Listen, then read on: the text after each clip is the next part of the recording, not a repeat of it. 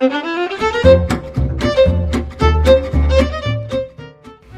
大家好，我是宜佳，这里是创业美国。就在不久前的十一月啊，相信很多朋友呢，你们的朋友圈呢都被一条 IG 夺冠的消息刷过屏。这个在全球殿堂级的英雄联盟决赛上啊，中国大陆战队以黑马之势呢夺得冠军。自这款游戏诞生以来呢，还是首次站上世界之巅，为中国电竞创造了历史性的突破。那一刻，朋友圈的热度啊，堪比一年一度的春晚吐槽大会。外行们吃惊于这场比。比赛的影响力，也显然低估了电竞行业的市场规模。事实上啊，电竞产业呢，竟以你啊预想不到的方式啊，在席卷着全球。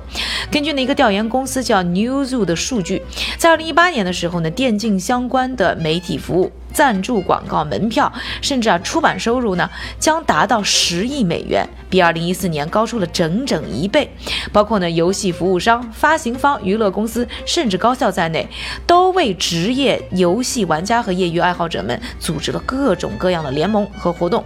电竞圈的规模最大的顶级赛事，其影响力啊，甚至超过了偶像明星。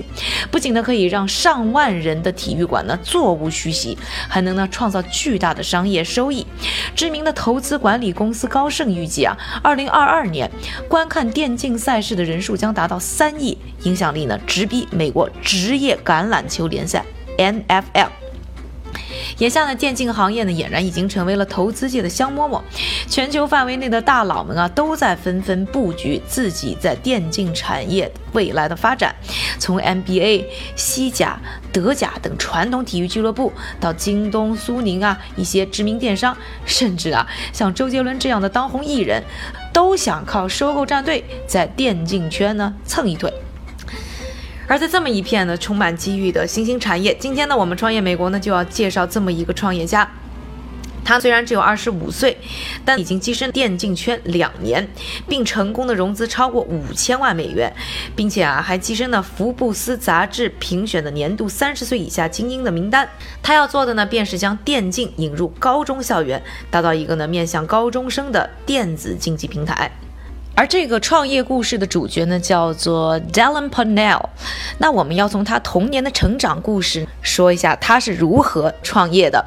Panell 呢，在底特律一个知名的贫困社区项目当中啊长大。还没出生的时候，父亲就被人谋杀了。他被一位家中的朋友抚养成长，直到所住的项目呢彻底崩塌，才搬回到底特律西区的单身妈妈家。在他满是坎坷的童年回忆当中啊，多亏了学校老师组织的游戏俱乐部，让他呢有幸和小伙伴们聚在一起。也正是这一份小小的欢乐，让他最终没有走上啊偷蒙拐骗的歪路。而底特律的贫穷和衰败呢，也让他从儿时起呢便深知奋斗和成功的意义。整个青春期啊，他都在想如何能够自食其力，想着怎么变着样的可以赚到钱。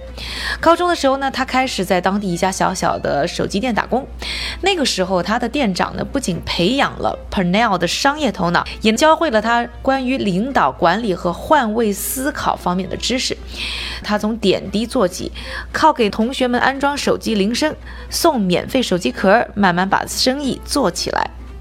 而聪明的 Panel 呢，在十六岁的时候就成了几家手机店的合伙人。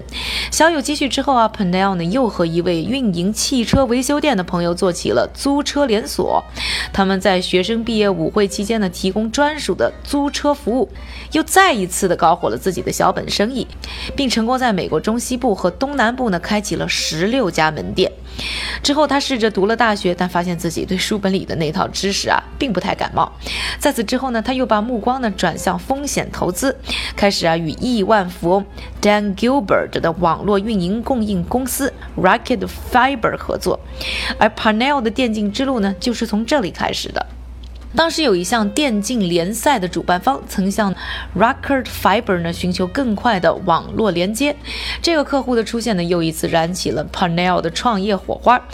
Panel 在采访的时候呢分享啊，虽然之前呢自己一直就热爱游戏，但啊在与 Rocket Fiber 的 Dan 呢合作的过程中，他才彻彻底底的爱上了电子竞技。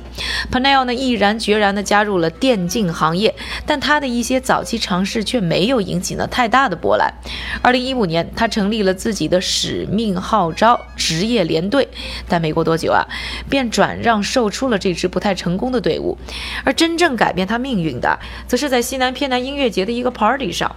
，Pernell 呢被一个朋友介绍给了当时正在舞池里跳舞的知名投资人 Peter Fan。而 penel 呢，在短短几分钟的交谈中啊，就把自己对电竞产业的形势和现状一五一十的分析给了 Fan。殊不知呢，Fan 也一直在寻觅的电竞行业布局的可能性。两个人啊，就这么一拍即合。在投资人 Fan 的建议之下呢，Pernell 把目标呢投向了针对青少年的高中生市场。对于啊争先恐后迈入电竞行业的资本力量而言，这显然是一大片呢尚未开采的处女地。数据显示，有超过百分之七十五。的青少年玩过电子游戏，在这个范畴内呢，还缺乏一个强大而稳定的电竞体系。而 Fan 和 Pernell 呢，光是说这个创业方向啊，就整整是商谈了好几个月。在 Fan 的怂恿之下呢，Pernell 在去年正式搬到了加州洛杉矶，并加入了 Fan 的 Science 孵化器。在此之后呢，Pernell 成立了面向高中生的电子竞技平台 PlayVS。他们通过软件将高中电竞项目正式化，并通过和精选游戏的合作，为学生和管理者呢创建了一个一体化的在线游戏社区。所有的高中电竞比赛呢都可以通过 PlayVS 的平台实施开展，并搜集跟踪数据。今年一月，在 FAM 所在的 Science 孵化器的牵线帮助之下。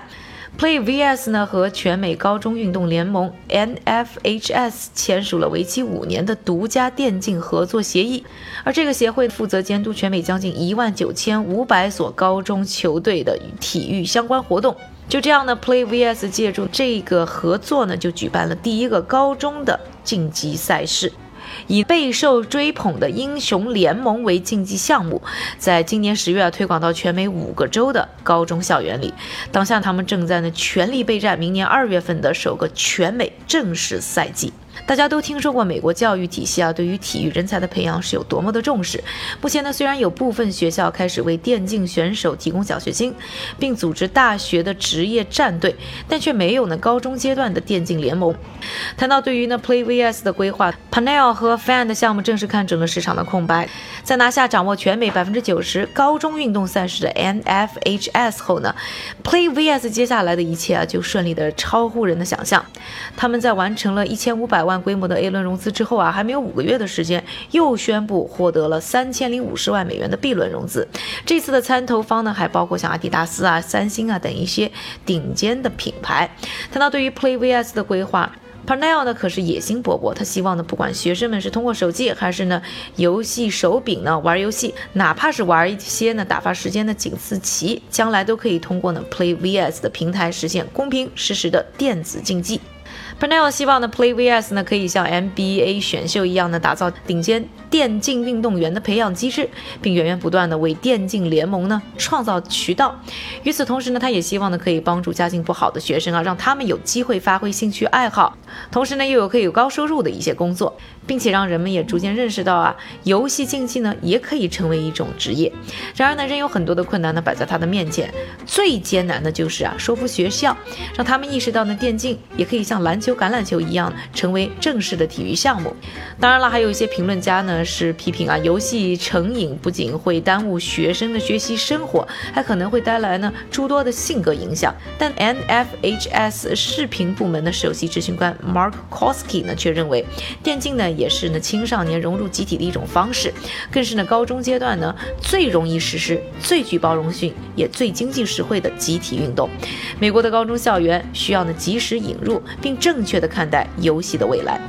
，Pernell 说啊，他已经迫不及待地幻想着未来有机会呢，可以开设电竞奖学金，让成千上万的孩子呢走进大学，远离街头和帮派。而更重要的是呢，游戏可以帮助年轻一代建立新的友谊。对他而言，是时候让大家看到呢，游戏有利于青少年的另外一面了。PlayVS 呢，在美国掀起广泛讨论的同时，中国的电竞时代呢，也在疯狂的崛起。我们呢，有着世界上最庞大的游戏用户群。根据中国互联网信息中心的数据，二零一七年底啊，中国的游戏玩家已经高达四点四二亿，占整个网民数量的百分之五十七点二。加码数据发布的二零一八年电子竞技产业报告则显示，中国电竞产业二零一七年市场规模达到七百七十亿元，今年预计将突破八百八十亿元，国内用户呢将增加到四点七亿。而这些惊人的数字呢，都在印证着中国电竞行业的迅速发展。可能在不久的将来，我们也会见证更多的中国电竞明星的耀眼诞生。IG 战队夺下的世界冠军，让中国千千万万电竞爱好者呢苦等了八年。对那些呢从小翘课翻墙去网吧联机的八零后、九零后而言，如今的时代好像已经成为了最好的时代。这里他还想问我们各位的朋友，如果你已为人父母，你会支持自己的孩子从事电竞职业吗？感谢各位的收听，我是一加，下期创业美国我们再见。